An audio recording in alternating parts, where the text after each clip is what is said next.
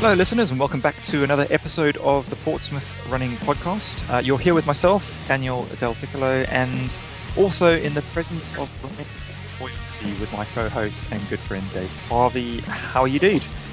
I'm all right, mate. I'm all right. I don't know about royalty, probably more like running scumbag or something like that. Well, I think you kind of you capture the ground in both of those areas, Dave, definitely. Especially we used to say that fully trained bellend when we were younger. That's it. So yeah, my fully trained running bell end and co-host. Yeah, that doesn't sound as nice as running royalty, but anyway. Well, I was just listening to you doing a very professional intro there, so I thought I wanted to bring it down a notch or two by bringing the tone down a little bit straight away. So. Well, we brought the tone down, but we're about to lift it up, Dave, because I've got a special show this week. We've obviously chatted with a few people, so we've got two guests on this week. But one of them I wanted to specifically kind of go into now at the beginning of the show, and I'll give you a little kind of like background as to what happened because you kind of know about it. But basically, Natasha and I trained for the New Forest 10-miler that was going to take place, and it's a race out in the New Forest near Brockenhurst, and it's part of the Hampshire Road Race League, I think. So we thought we'd go out there and just get 10 miles in because we didn't do the Great South. We were away in Turkey. So there we were, kind of like morning of the race, and got everything ready. And Natasha's got some kind of like nerves around the running anyway. So it's quite a big deal for her to kind of get ready for the race. And she was in the mindset to go. And we drove off. We were going to pick up Gianni on the way. So we went for a coffee. And then while we were getting kind of waiting for our coffees to be made, we got this email saying that the race had been cancelled. And I was just like, that kind of sudden like, what?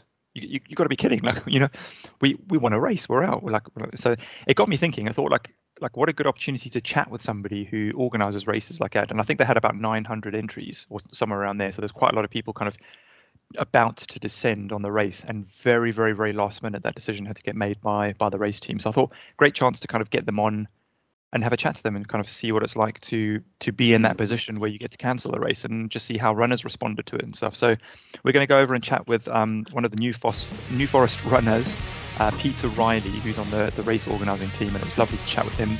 And let's see what he's got to say, Dave. Hello, Peter, and welcome to the Portsmouth Running Podcast. How are you keeping after such a busy and crazy weekend? Well, thank you very much, Daniel, for inviting me to have a chat. Pleasure. It's been hectic, and to be perfectly honest, a bit like a bereavement. We've worked so hard as a group of people to put this race on, and to have it sort of swept away from us, literally by the water. On the morning, it was very, very upsetting. But I could imagine. Well, it was upsetting also for the runners who were all coming from all over the place on the way, but safety is first. Absolutely.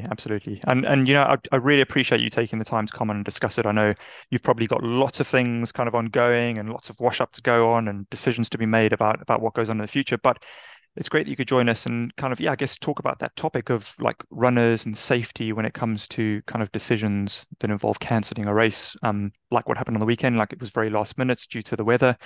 But just to kind of set the tone here, us runners, I guess we can be a needy bunch as well. We like our races to go ahead. We tend to ourselves run in wind and rain and tornadoes and tidal waves and be getting all the photos of all these icy pathways we're running on and stuff. But, it would be great to get an insight into kind of like the decisions that need to be made when it comes to organising a race, like the New Forest 10-mile road race, which was due to take place on Sunday. And just important as well, Peter, just to kind of set the tone for the listeners as well. This is us recording here now. It's not any kind of, investigation like thing that went on into the specific race, but it's more of an insight into like the reality of what goes on actually under the covers and the decisions you make to keep runners safe and also volunteers as well, So I guess, Peter, do you want to just give a quick introduction to yourself, where you're from, your kind of role in the race that was going to happen on the weekend, a bit about yourself and your own running, because we all like to talk about running here. Indeed. I'll try not to keep it too long. Sure. I started running in earnest probably 13 years ago when I discovered Park Run. Okay. I used to be a solo runner. I'd enter half marathons, and I'd always be just about under 2 hours. So middle of the pack really is my running style. But I discovered Park Run, and then I discovered a local running club called Reading Road Runners. And when we moved down south here about 3 years ago, I joined New Forest Runners. Another great, both great clubs, both filled with great people. But as you pointed out before, we're runners and we do like to run. And I think one of the distinctions that I had to make with the decision to pull the plug on the race on Sunday morning was I was standing there looking at all this water rushing by at Boulderford Bridge, well, all around Boulderford Bridge. There was about a 100-metre stretch covered in water. I'm thinking, well, as a runner on my own, I might risk it. Yeah. As somebody who's responsible for 900 other runners, I couldn't risk that for them, because it just takes one person to get swept away and we're all in deep trouble. That's it. So that was the initial thought. And then we thought, well, because I'd gone down on the Saturday afternoon to inspect, I'd been told there was water around Boulderford Bridge, and inspected that. It was quite low. It wasn't moving, well, not at a fast pace, and it was a very much shorter puddle. So I thought, well, I think runners would put up with a 20-metre stretch through water, as long as and we can do with that. But we made contingency plans overnight, because one of the beauty of that area of the New Forest is you can make alternative routes fairly fast. And because we're very familiar, having walked and run the course and all the pathways around for the last few years, we thought, yep, we can put in a changed course. We're still on. That's fine. If it gets worse in the morning, and lo and behold, at 6 o'clock in the morning, I was standing there up to my knees in water that was moving very fast, and I could feel it tugging at my legs. Okay. And if you imagine a fast runner like yourself running through water, you're going to get your legs swept from under you. Yeah, it would happen really quickly. Yeah, especially with like you say, it's okay sometimes. I really like the point that you hit on the nail on the head earlier, where you said when you're by yourself, you can make these decisions easier. But when there's 900 people around, there's so many more things to take into account. That's right. And then so I was quite happy that we had a backup. Okay. And then I turned around to go and check the other end of the course, because I was there early, and below me was not a tree down across the course. Oh, blimey. So we put out the call for our some of our members to bring their bow saws and deal with the tree, because it wasn't really a great big enormous tree. It was just branches that could be cut off and put to the side, so that was surmountable. But we sent the setup team out to check the rest of the course from the other end before they did the setup. And what really snookered us was there's a long stretch of flat course around what we call the dead tree zone. Okay. And basically it floods. But this is a path that has ditches on either side. The water was coming across that path for a long stretch. This is like half a mile or something. Water's sheeting across there. And any runner going along that who's not familiar with the path could end up in the ditch. That's and it. In trouble. So that killed it for us. So you couldn't actually see the ditch on the side because it was covered with water? Covered with water. Okay, and got it. The path was covered with water, and it was running water coming from side to side. Got it. It was coming across on the slight gradient across the fields. And so the alternative route was immediately cut off as well. And there was so much water around that came up overnight. I think, I mean, I'm no hydrologist, but I think basically the ground decided it had enough rainfall and was pushing it back out, and that happened overnight, because the flooding, a lot of people have said who lived in the area for a long time, they'd never seen it like that. Okay. So it was a serious decision that we had to make, but really there was no other decision we could make. Were you at all worried? Because I know the route had kind of changed a little bit, in the days leading up to the race, and there had been an email sent out about the diversion, and that was great. But was there any kind of worry, like okay, well, we've checked the forecast, there's going to be more rain coming, should be okay? I guess you can't really tell, can you? I mean, you can't tell how the ground is going to respond, how the weather's going to actually be on overnight.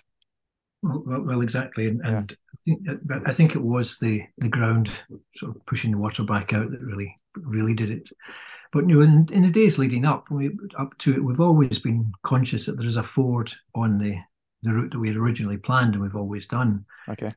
I went there on three occasions last week, and at one on the Sunday it was just, you know, your feet would get wet, no big deal. The next day I went out to check it again, and the water level at the ford was below the concrete ford, so great. Okay. Then I went out a few days later, and it was mid-thigh. Gosh, so at that point, huge changes, yeah. Yeah. So well, that's what fords do. They you know, you're able to pass it. You know, they will take water away and deal with the excess. Mm. We designed a revised course to avoid that ford, and that was fine. It was a very small diversion. But you go through the pretty arboretum rather than up and down over the ford. And that was fine. I ran the whole course on Friday morning, first thing. Measurement was good. The course was good. The sun was shining. Saturday we did set up.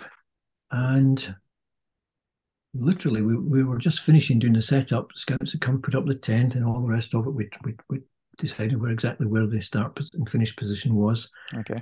We were ready to go home. And someone said, "Oh, do you know there's a bit of water down at the bridge?" And off I went to check, and I thought, "Oh, all right, okay." And I rehearsed already what happened with regard to that. Yeah, we put in contingency plans, and then they got blown away. Crikey! Yeah, unbelievable. So I mean, I quite like designing courses anyway. So I was out doing. We had our original course. We had our B course. We had another course that we had just in our back sleeve because we thought one of the paths might still be under repair. So, and then there was the course that we put together on the Saturday night just in case. And so, you know, the availability of courses was you know, there for us to choose from, but for the weather that got us at both ends. Yeah. Was I guess the because obviously you've got so many people descending on the race as well, and I know it's quite a kind of heavy amount of competitors entering that race. Everyone has to park somewhere, so I assume it's the same situation with the parking on a field, waterlogged. Doesn't bode well for trying to get your car out after a race. Well, what we'd done there was because we'd seen the field has got really good drainage, but okay. What we didn't want is drivers. Coming along and chewing up the field simply because the wheels start spinning and it gets more and more churned up. So New Park, where the race happens, that's where the New Forest Show is. And they've got what I term all-weather tracks around the showground. And we spoke to them and said, "Look, we really don't want to park in the field. Can we use the tracks?" And they said, "Yep, sure. One way in, one way out." And we developed a system to fill that, so everyone was pointing the right way to go out, and they were all on, you know, tarmac or hard track that they could drive off easily. So okay. we solved that issue. And interestingly, on Sunday when we were again packing up, you could almost physically see the water starting to come out of the ground in the fields, even though they were well drained as well. So yeah, that was the issue. But, you know, we start the planning in earnest about 6-7 months before race day. And we've got our risk assessments and our marshal lists and what we do and all the rest of it. Yeah. And, you know, we thought we'd covered every contingency, well, humanly possible, but you know, the weather comes and it hurts us. Last year, we had a beautiful day. Okay. Sunshine, bit of wind at the end, but no one was bothered by that. Yeah, it varies so much, doesn't it? You can't. I guess you can never count on the weather, really. No, that's the one thing you can count on, not counting on. Yeah. So in terms of when you're at that point, can't you know, kind of come race day, you realise there are people who have woken up and they're kind of travelling and making their arrangements and possibly even arriving, because I know a lot of people kind of arrive early. What are the logistical challenges of actually cancelling the race? Because I assume the first priority must be right. How do we let everyone know? Yeah, well, we use the race sign-up event management system. Okay. It's very, very good, very robust. And I immediately went on to their system and knocked up our very sorry folks, we're going to have to cancel that email. And that went out it goes out in batches because of spam and all the rest of it. Yeah. So by 9 o'clock, 900 emails had gone to all the entrants, right, saying one each, obviously not 900 to each of them. And they'd gone out. That process started at 8:30. We put it out on Facebook, a very short message. I saw that, yeah. You probably saw the haste in the way it was put together. Yeah, absolutely. I mean, to get the message out as soon as possible. Yeah, understand. And then our volunteer coordinator got in touch with all marshals around the course, telling them the race had been cancelled. But a lot of them hadn't even left home yet, because at 8:30 the race starts at 11 o'clock. Yeah, okay.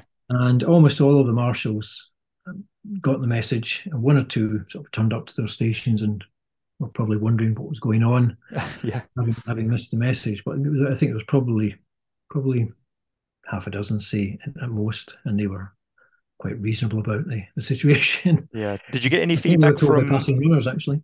Yeah, probably. Did you get any initial feedback from people in terms of, obviously mail and stuff, or were you just in a state where you couldn't be in front of the mail, or did you get any messages on Facebook, for example? We got a huge outpouring of sympathy and understanding.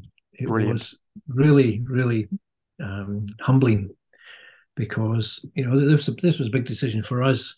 Oh yeah. And this is our one race that we organise, and it's been going for 36 years, and here we managed to cancel it on the day. Mm. So my old club had sent 30 people down from Reading. Okay. Big Clapham Chasers were sending people, a huge squad of people down as well. People from Thanet, all over the southeast of England, and we were disappointing an awful lot of people, and that was of huge concern to me. But we got so much positive feedback and thanks for making the decision, and we everyone said it was the right decision. There was a few grumbles, fair enough, about the timing of it, but the decision, as soon as we made the decision, we were telling people, and I don't think we delayed the decision too long. So both on email, we've got hundreds of emails from people being supportive and all the rest of it. That's really good. So generally, the tone was supportive generally. Very much so. Great. That's really good.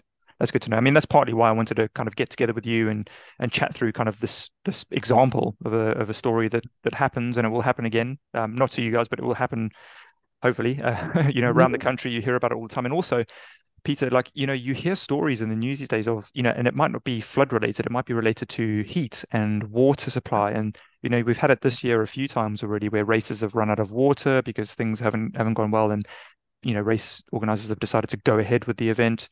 So I think a damn good decision was made, and it can be frightening to make that decision and be the one to be sending the mails out and the messages out. But good on you guys for all kind of making that decision based on what you knew in the area. So. Thank you for that. And can I just say thank you to all the participants who, A, signed up for our race, and B, were sympathetic, and also C, for saying, we'll be back, which is very reassuring. Our committee will meet in the next few days to decide on next steps and how we go about the future and all that. And brilliant. That message from our runners will be going into the meeting, and our thoughts about how to go. Yeah, next. Isn't that really nice that you get that support? Well done, runners. Anybody who's listening who sent those positive messages, and if you didn't, hopefully this kind of gives a little bit more kind of thought as to what goes on and what it would be like. You've always got to put yourself in someone else's shoes when these things happen. Yes, it's disappointing. Yes, it's nasty. Yes, people have capered and travelled and made plans and whatever. But ultimately, these things happen, and it's up to everyone else just to kind of make as good a day as you can of it afterwards. And I said to you earlier, Peter, my girlfriend and I went out afterwards. We made our own race in Winchester. We found, I knew a nice 10 mile route around there that we did. So my girlfriend got her run in, and she gets very, very bad pre-race nerves, so she'd been kind of really building up to the race. And I think it's good that you guys hear that as well, because it also gives you guys an insight as to how important these kind of events are for people. And it's good to kind of you know, it all kind of comes together. You know, you've made a good decision. You've kept everyone safe. Yes, you understand the importance behind these races. It's not just a race. You know, for a lot of people, it's an important event, and they've trained for it, and they've planned for it, and they've got their mind ready for it. So it's good to kind of know that as well. Yeah, yeah. So just out of interest, just coming to a close, because I know we only wanted to keep you for a little while, and this is only kind of like a quick segment on the podcast for, you know, like a food for thought thing. But if any lessons from the experience, has anything kind of happened from this that you can kind of take away for the future? I think it is. I mean, I've been sort of thinking hard about was, well, we came up with all these alternative courses, mm-hmm. and none of them worked. We had risk assessed them enough, so there was no concern there. I think for me that the biggest lesson is, if you're going to make a decision, make it and be content with it, that you've made the right decision. And it was a decision that the whole committee agreed with. So it wasn't like, you know, dissenting voices. It was, we have no option. Yeah. So I think it's, you know, really for the committee putting the effort in ahead of time and actually on the day to come to that decision. We had the information channels around to let us make that decision. I'd love to have made it earlier so people didn't travel, but you know, we're runners. We want to run, and we want people to run in our races. That's it. Absolutely. Peter, listen, it's been great to have you on. Again, thank you, because you didn't know me from Adam, and I messaged you out of the blue just to say, you know, let's get together and have this chat, and you agreed. So I really, really appreciate it. And yeah, just hopefully it gives people a few more things to think about when, you know, if it ever happens in the future. I wanted to also say, well done to you and your team, volunteers, everything, for making that decision. Well done to the committee. Good luck with all the wash up and things that still need to be done, because I'm sure there's lots of decisions to be made. And I look forward to coming to meet you and see you at one of the races in the future. Cheers. Thanks, Daniel. Much appreciated. All the best, Peter. Cheers. Yeah, so there we go. So obviously Dave and I have not just listened to that because it was pre-recorded, but we're back. And yeah, Dave, like what are your kind of thoughts on that when you're kind of, you know, I guess racers can rely on the weather reports so much, and then actually, you know, on the morning of, I know a lot of race teams go out and check courses and check routes and for fallen trees and stuff when there's bad weather. But what are your thoughts on kind of like last minute cancellations?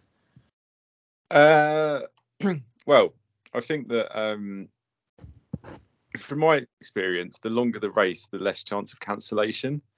Okay. So, you know, you look at some of the stupidly long races, and there's just no way that a race director is going to cancel a 200 mile race because of a bit of wind and rain, are they? So, but it does seem that maybe that's an unfair kind of judgment there, or observation. But, you know, you can only go from what you know. And I know that some people would not cancel races for various reasons, but do you think it's fair to like say that maybe long races, if there's like, you know, let's just say like a 2 mile or 1 mile section 30 miles down the route, they've actually got time, like they've got like half a day to kind of go off and reroute the race, maybe there's kind of like more time to play with? Yeah, potentially, yeah, that's a good point. I hadn't considered that, but it's one of those things that's part of life, isn't it, about you know, how you're going on, it's happily down your road, and then something comes and there's a giant curveball or something derails you and completely unsettles you and changes your route, your direction of travel. So this happened a few times at the hospital this year, and there was one particularly traumatic event this year that we were, you know, we're all set, had our sights on where we wanted to go, and then this incident happened, and then immediately we were in this situation where we didn't want to be.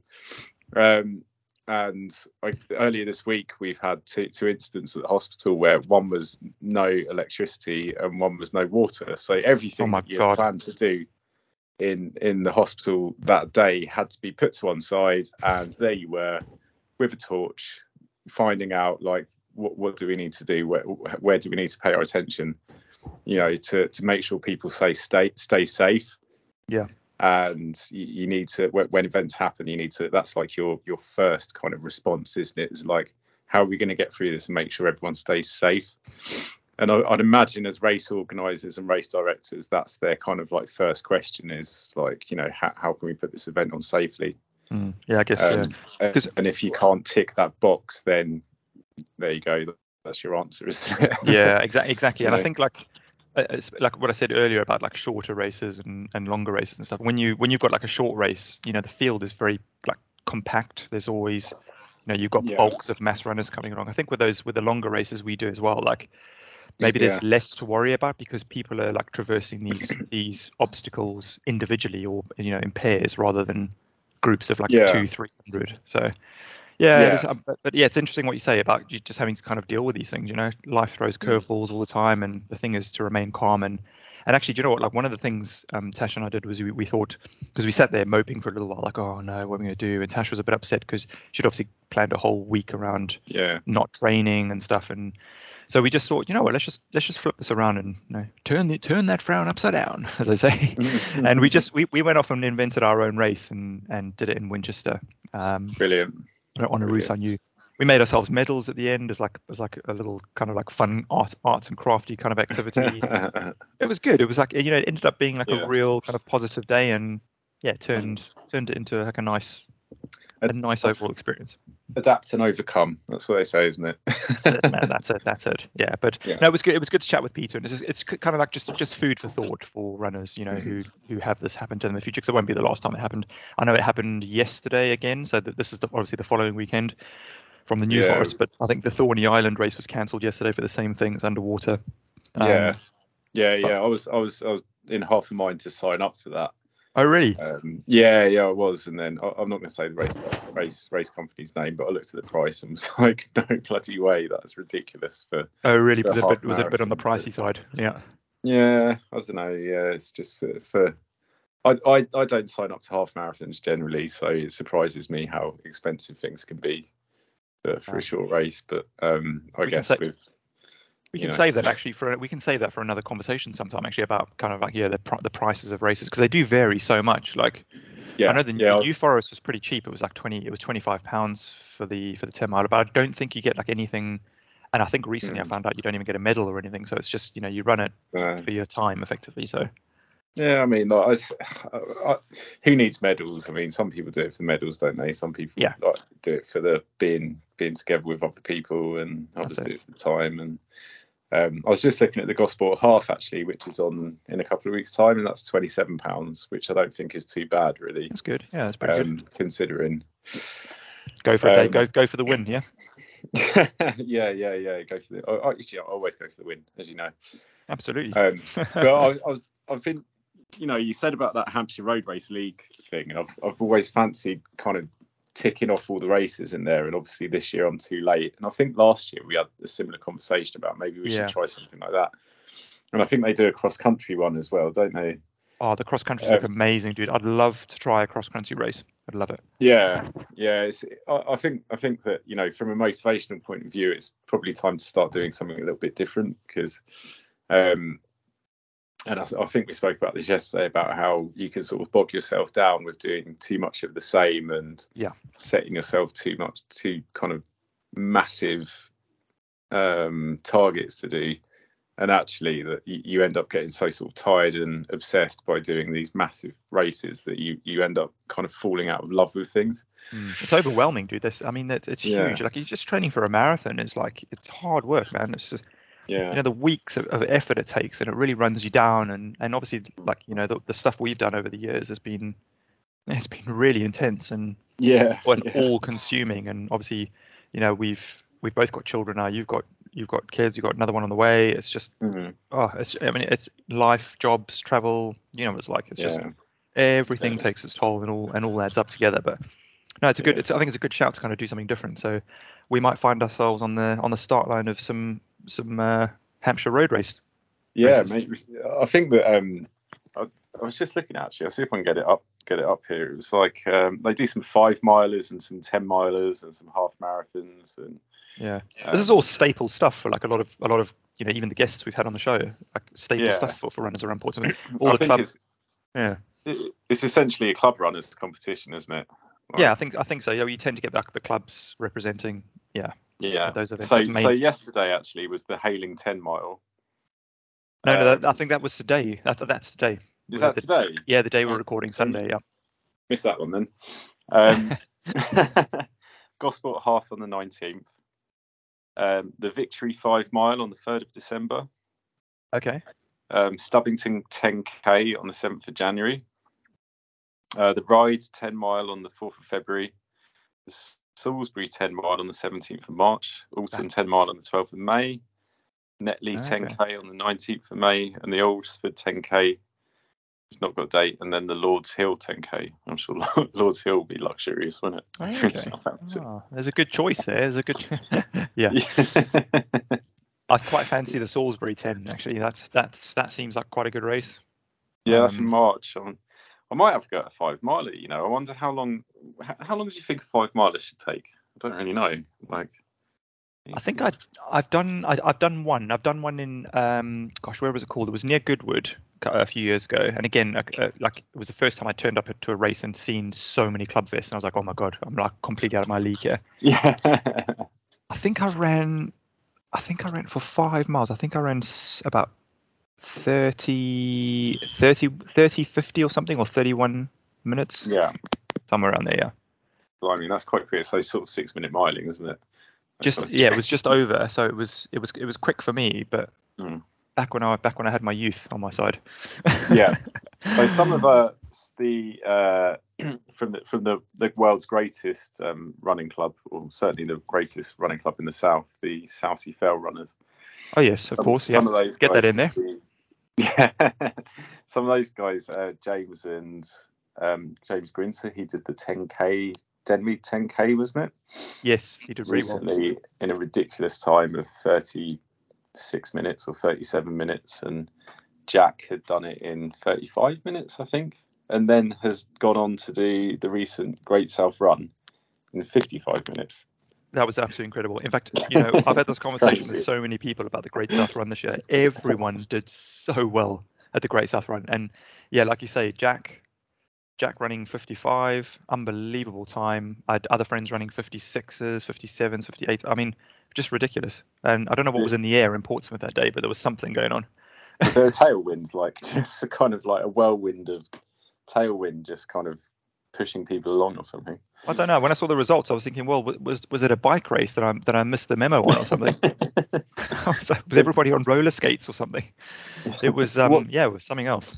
It was a sunny day though, wasn't it? And it was sunny, and I believe as well, because I got to run with Ross Partridge, who's again been a guest on the show a couple of years ago, and he was saying that it was just the perfect day because there'd been like a lot of heat training that people had been through, and then the day came and it was glorious sunshine, no wind, and it was cold enough at the start to keep your body temperature down. So it was just perfect conditions.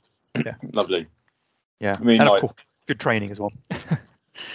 I a couple of years ago we did it, didn't we? And I think I was like Gemma or Karen or something like that, according to my vest. Yes, Gemma. I remember that. It might have been the year that I was Alan. But I think I did it an hour and 6 minutes, and I was absolutely spent at the end. And given current fitness, have absolutely no idea how I did that. And maybe it's just like a flat fast route or something. But I went into a 5k park run last week, and I actually thought I was going to vomit at the end. You know, when you know, like firstly in the pictures on South Sea Park Run, I want them to take them all down because I look like an old man, like a grey old man.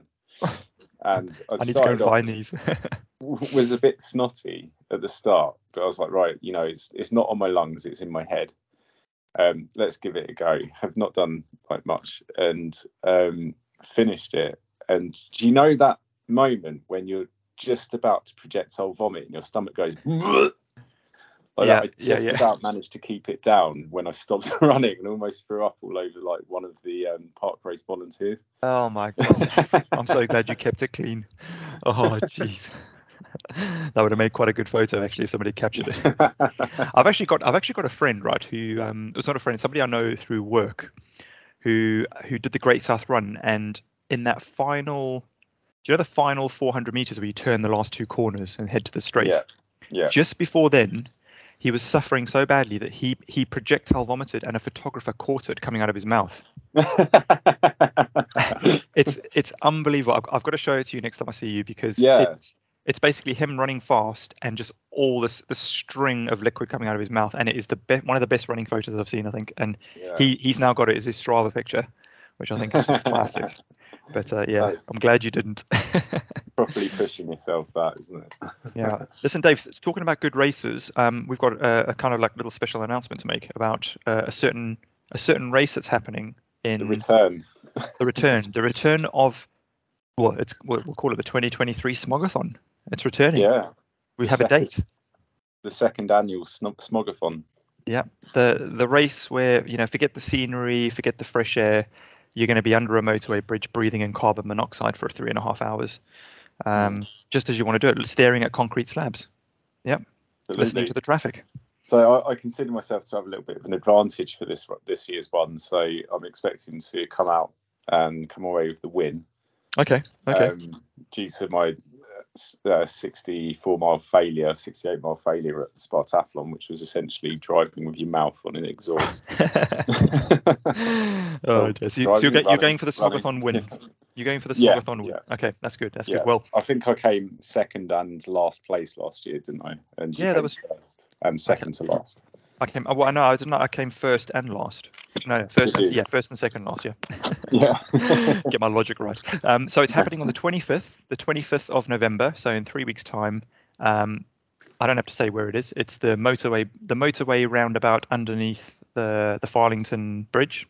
So as you get to the top of the Eastern Road, we'll be running around there. It's pretty safe. It's like barriered from the traffic. There's a traffic light across the road. So if anybody wants to come and join us and do a few laps, Dave and I will be there from 7 a.m. If you want to come cheering, if you want to wear some cheerleader outfits and bring some pom-poms along, you can do that. If you want to join us for some laps, if you want to join us for the whole thing, come and do that. And maybe, Dave, I'm thinking it might be a good idea if people want to come and join us to let us know, maybe. Just send us an email. Or get in touch on social media, because there will be medals. There will be there might be some spot prizes depending on how many people want to come join us. So, yeah, should be good fun. Look forward to it. And good training for the Pompey 50k. For the Pompey 50k, well, the Pompey Marathon in your it's going to be good. I'm trying to think of the last year. It was quite good fun, wasn't it? There was an in-depth race briefing at the start. Oh yeah, captured that. An elaborate over-the-top starting line. There was a few excursions into the bushes under the bridge as well. Yep. To dump some DNA dump. Got a visit from Graham, didn't we?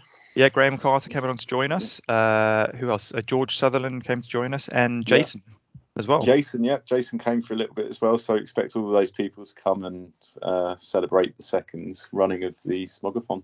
Yeah, and it is the best race in the world. And well, it's the best race in the world. It's the easiest race in the world, and it's the hardest race in the world, Dave, as well. It's everything. It's all, I mean, it's everything you could possibly want out of a race. Yeah. So there we go. Yes, we could even give it like a catchy moniker, like tagline, like "If you don't crash, the cars will," or something like that. Do you remember that actually happened? If the cars don't crash, you will. I like that actually. Let's use that. That's going to be the tagline this year. But do you remember we actually saw an accident happen? Last year there actually an accident happened. It got police came, it got cleared up, and we were still running. So I hope we didn't have anything to do with it. Hmm. No. Well, you know, we are good-looking chaps, so we might have distracted the drivers. We turn heads, Dave. We turn heads. Yes, indeed. Listen, dude. Honestly, it's going to be good fun. I look forward to it, and let's hopefully that'll kind of like set us up nicely for the Portsmouth Coastal. So yeah, absolutely. Yeah, there's the event of the year, the Coastal. Yeah, all Christmas heads. Time, baby. Oh, I can't wait. Yeah, I'm looking forward to it, man. Ross and I have already agreed there's going to be a 50k fun bus, so it's going to be nice easy pace. Yeah. I think we're going out an hour or half an hour earlier than you guys, I think. Okay, so I could time it right. So, and if I go slow enough, then I can meet you on the way back. Yeah, we can definitely tie up on the way back, which would be good. That would be awesome, actually.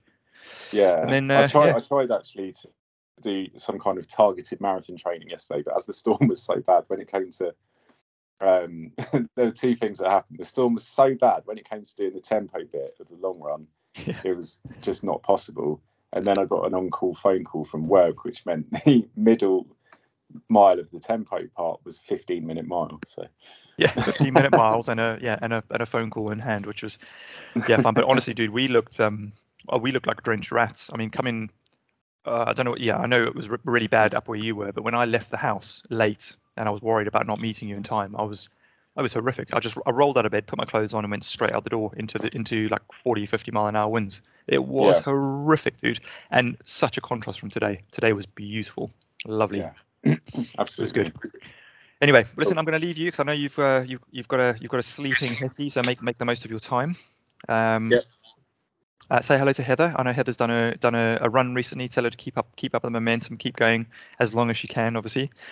And yeah, we're going to head over to listen to Sarah Donaghy, who's been a guest on the show about a year ago, actually, just over a year ago. And she's the kind of the person behind this massive movement for the Food Bank Run, which is organising with clubs around the country, around the UK, a movement, an initiative to get people doing more food bank runs and, you know, taking food in backpacks and running to a local food bank to donate to them. And yeah, just an absolutely brilliant movement. Lovely, lovely lady to chat to.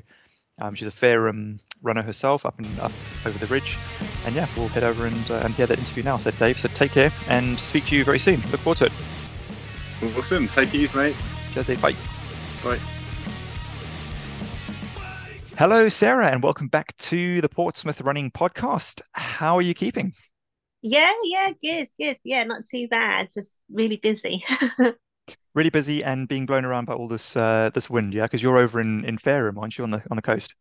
Yeah, though it hasn't really hit us. The children were off school today because of the scare, and then nothing happened. So yeah, they've really enjoyed today. But isn't it amazing how many times that happens, where you kind of get this big kind of news story and everyone's kind of expecting the worst, and then schools obviously have to make the decision to shut, and then nothing comes. That's it. Yeah, well, I'm a teacher, so I know how difficult that decision is, and it's whether or not you make the right call or not, and you never know, do you? You really don't. That's true. And I kind of feel like it kind of ties in nicely with this whole episode that we're recording, because, you know, previously we spoke just before this recording kind of goes out live on the show. We spoke to a man called Peter Reilly from the New Forest 10-mile race that was cancelled on the weekend.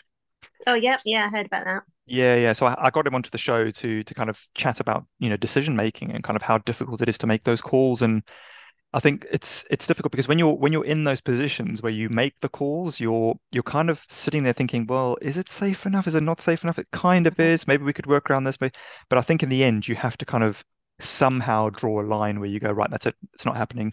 And it doesn't matter if it could have gone ahead or if it couldn't gone ahead. That decision is made, and you should kind of stick with it. So yeah. Definitely. Yeah, safety always has to come first, without a doubt. Absolutely.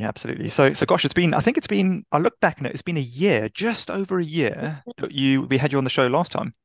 Yeah, it's crazy. It's gone. It feels like it's gone really fast, but then it feels like a long time ago. So I don't really know how it feels, but yeah, it's crazy, really. I know. So what have you been up to, and how's the family, and how's your own running going? Yeah, so I think the last time that I spoke to you, I had booked in for the London Marathon, and so running wise, I had to defer that. So like last year I was on maternity leave, which was a bit of a strange maternity leave because it was maternity leave without baby, which was very odd, but I will just really big up the London Marathon because they let you have 3 years after that situation to defer. So I wasn't in the right place to do it, definitely not. But I am back on it. So this the next London Marathon I will be running, and that's my big comeback, I think. I'm quite excited about that. And brilliant. Yeah, just been trying to get those runs in, really. That's good. I love hearing that, you know, races where they've got rules in place for deferrals and stuff, where they're actually like now starting to take into account, you know, things in life and you know, even things when it comes to different sexes and things like that. I like that kind of rules are now adjusting to kind of compensate for you know, everyone that's involved, which is great. That's really nice. Yeah, I think that's a real positive, actually, because I wasn't expecting that, and it was just took off that pressure. because it's about being mentally ready as well as physically ready, and I wasn't in that place. So that's really nice of them to do that, and the email that they sent to me was just amazing, and it just made me feel really good about just not giving up but actually just taking that time. So that was really important. Yeah, and it makes crossing that finish line eventually like a lot sweeter, which is great. That's good. Yeah. Oh, I wish you all the best with it, and good luck. You're with Fareham Joggers, are you? Just as a kind of like reminder. No, Fareham Running Club. Fareham Running Club. I think I'm pretty sure I got that wrong last time. There's just There's too many clubs around. How's the club all going? Everything good? Still training? Yeah, it's an amazing club. It really is. It's a very special club, and this year I've just seen the club pull together in so many ways. It's not just about running, is it? It's about supporting each other. It's about being there for each other, and they are just an amazing bunch of people. I just can't big them up enough because they are incredible. So good old Fareham. Fantastic. I would really love to come up for a run and get to meet you in person, and maybe come up for a run with the club sometime. So I must definitely keep in touch and try and do that at some point. Yeah, you're very welcome. Anytime. Just a quick visit. So Sarah, last time we chatted, we obviously had Craig from Runner with us, but today it's just you and I, ready to chat all things Food Bank Run related, moving forward into 2023. Now, I can't believe it. Time's moving on. And I think last time Craig was preparing to run the Great South Run when we chatted last time as Big Bird, and I think he did that again this year. So yeah, I think he did. Yeah. Yeah. So we're chatting on the other side of the Great South Run this time. But I wanted to kind of maybe just set like an introduction from my side, because I did my first ever Food Bank Run last year with a group of runners here called the Grasshoppers. Then they're coached by a friend of mine, Steve Bullock, who's a local running coach in the area. He calls his group the Grasshoppers because he's called Grasshopper Steve. Right. And honestly, I can say it again, what a bloody marvelous thing to do it was. We had such fun. I mean, even just like collecting the food and kind of meeting up and getting it all ready and packed up into the bags, and the whole ritual was just amazing. Yeah, so it was great that you kind of get to do a run and do something good as well. So I just remember how grateful the food bank was when we delivered the food. We went around and met with them, and I just think it's just one of the kind of best things you can do, I think. So I know this kind of incredible initiative that you started all began with your own like very personal story, which you shared with us on the last show. And I really hope listeners kind of who haven't heard that show will go back to October 2022 and have a listen. But perhaps maybe for any new listeners, you can maybe kind of give us an insight into how the food bank kind of came to be from your point of view. Yeah. So it started up in 2018, actually, when James Musselwhite, who's our chairman at Fareham Running Club, phoned me up to say he had this idea to pack bags and to fill them with donations for a food bank, and then just go and donate to a local food bank and just really like bless them. Mm-hmm. And it was an amazing evening, and I kind of like set up the behind the scenes bits of linking up with the food bank, and then he set up the running side of things, and it was just incredible. And from that moment on, we just were like, this is the yearly annual event, we just need to do this more. So we did it the following year, and then 2020 hit, and we managed to squeeze one in before we knew that life was going to change. And then it kind of like stopped, which was really sad. And then in 2022, we decided to do it again and try and kick everything back off again, because life was a little bit better. Yep. But food banks were still really important, and that was when I was actually pregnant with my fifth child, and I didn't know how involved I could be, but I was setting up all the background stuff to it, and linking with Waypoint Hub, which was our food bank, and it was exciting. And then just before our food bank run, because we do it every February, because that's when a real tough time is for food banks. It's when they get really low on donations. So we went to go and do it, and I found out the heartbeat on my little girl had stopped, and she was stillborn, and I just kind of like was like, this is just too much. And I kind of like pulled out of everything and just thought, I can't do this. Yeah. And when I came out of hospital after giving birth, I came back to my family that with four kids just sitting there looking at me. Yeah, and exactly. The neighbour came around with a meal for me and my family. And she said, here we go. This is for you. And we set up for the next 2 weeks. We set up people to come and feed your family. Gosh. And it was just like one of those incredible moments which you just think, oh, this was just what I needed. And I just could not believe that people were doing this for me in our family's time of need. Mm. And it was making me better as well as feeding the children. Amazing.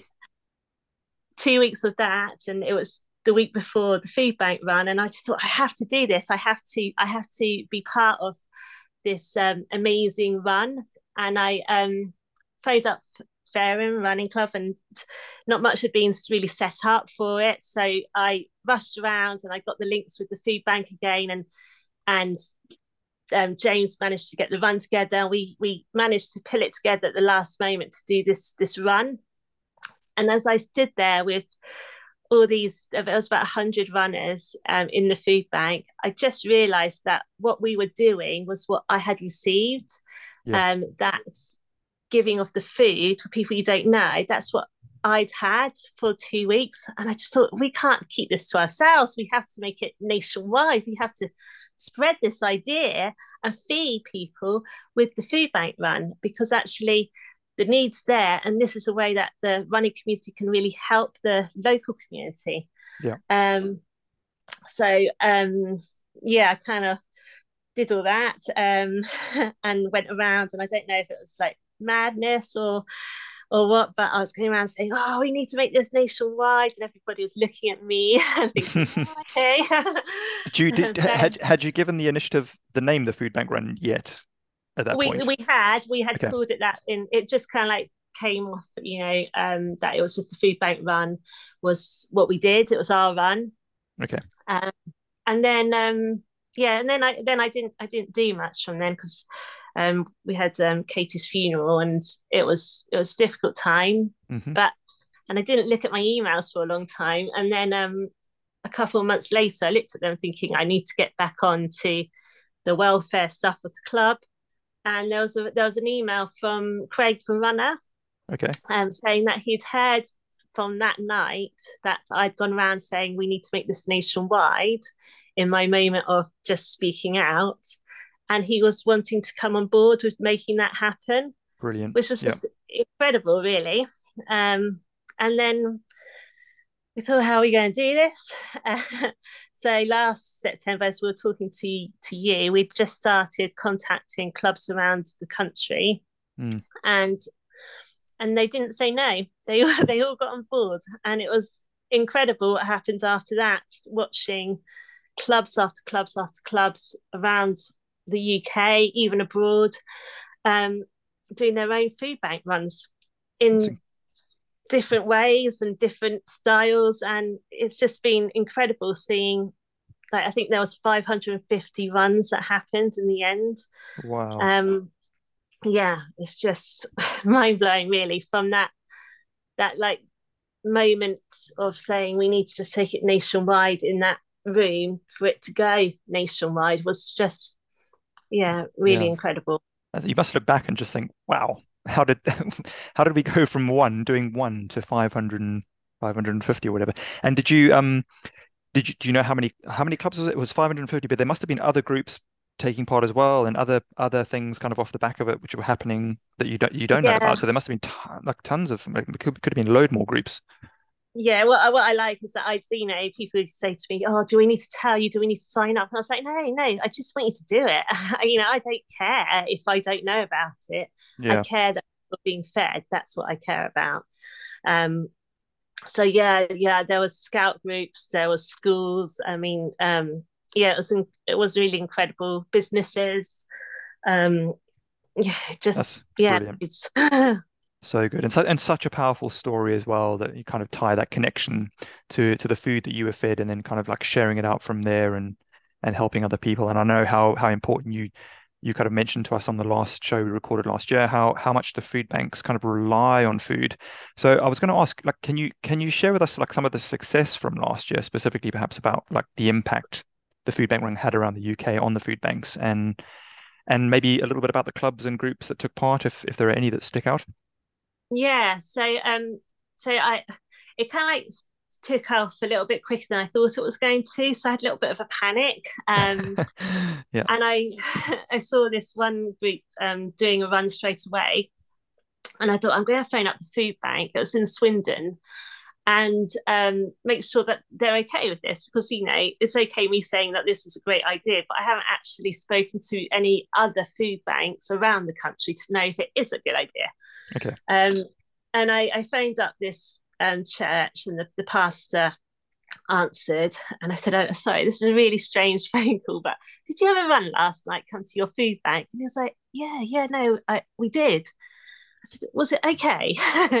And he said, "What you don't understand, Sarah, is that we had run out of food." Oh gosh. And we had a referral come in for a big family that really needed the support, and without that food bank run happening, we would not have been able to feed them.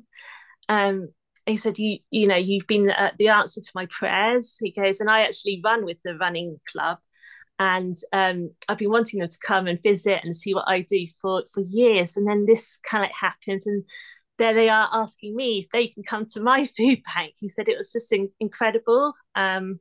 Gosh. So that was one story that really like touched me, because that went, right, okay, let's do this, let's go a bit further. And just to say right there, what you just shared there is exactly why we all do the food bank run. That there is the golden nugget. That's why it happens, because that kind of thing, that kind of story, and that kind of need for the food is taking place all over the place, all over the UK. So yeah.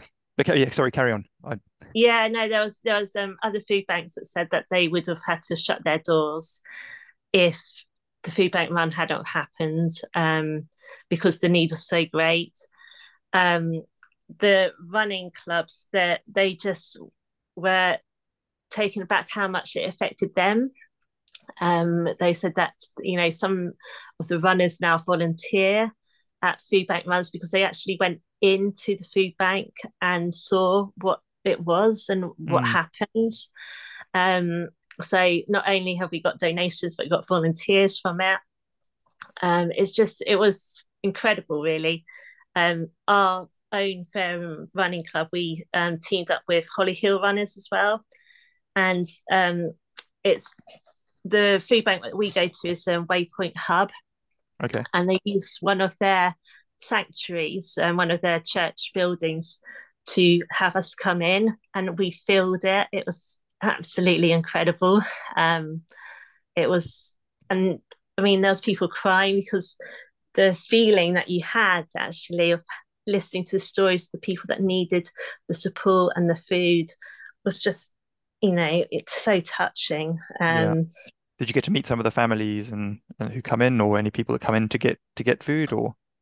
No, we heard a lot of stories. Okay. People. I remember one story was about a guy who couldn't have his operation during COVID, and because it was delayed, he's now unable to work, not because of any fault of his own, just because that operation never happened. Okay. And now his injury's too far gone, so now he relies on food banks, which is just, you know, that's really sad, isn't it? Yeah, very sad. Yeah, very sad, but shows, yeah, again, the need for it's important. You know, it's not just, well, there's all sorts of stories of why people are going and using the food banks. And I believe, you know, the food banks are being used more and more each year as compared to how they used to be. So I guess more people are relying on them. Well, so I now, through the helping with Waypoint Hub, are now quite involved with Waypoint as well. I do some of their youth work. And I was speaking to Claire, who runs the Waypoint Hub, And she said that they've already doubled their numbers this year for people that need the support.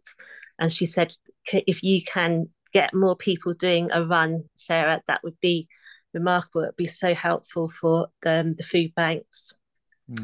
So it's just, yeah, it's not looking good at the moment. No, which means we need to organise more of these. And I love this initiative. I love that it's kind of coming back, and I know Runner have already posted out about it, that it's coming back for this year and next year. So yeah, people need to get on board, definitely. Can I ask, Sarah, like, did you feedback from the food banks was obviously all good and positive, and you know they wanted the runs to happen. Did you get any feedback from runners and the clubs themselves? Yeah, we got loads. So I actually went to speak at the National Running Show in fantastic January, and we were wearing our food bank run tops, and people were stopping me and going, I just have to tell you what an incredible night it was. They said, you know, it just, quite often running is quite a personal thing, isn't it, and quite selfish. It can be sometimes when you're working on your own personal gain and your own personal time. And he said it was just a run for somebody else. You know, there was no interest in the time. It was just about donating food. Yeah. So it kind of like twists it. It like puts running in a different perspective, really, for the night. It does, because, and just to kind of extend on that a little bit, my thoughts often go to the fact that as runners, you know, we're, running's hard and stuff, but when we run as runners and we race, we expect things in return. So we go out, we perform at our best, and then we expect, you know, medals and drinks and food at the end and stuff like that. So there's almost this expectation maybe in our running mind, sometimes certainly mine, like you know, well, I'm running, therefore I need a medal, and that it's nice to kind of go out and go, do you know what, actually I'm doing something that I actually enjoy, therefore the thing that I'm getting out of it is the run itself. So isn't it nice to kind of flick that around and say, well, I'm going to run, I'm going to get something out of it and be running with my friends and getting a chat. And then actually I'm going to, out of that, I'm going to do something else for somebody else. And that's why I love this format so much. Yeah, it is great. And it's hard as well. I mean, some runners like really pack their bags up. I know. I got chafing when I did mine. I know, and I just look at them like emptying the. I mean, one of my friends, she attempted to do a Guinness World Record with carrying pasta and food, and it, you know, I was just like, wow, you know, that's some going, really.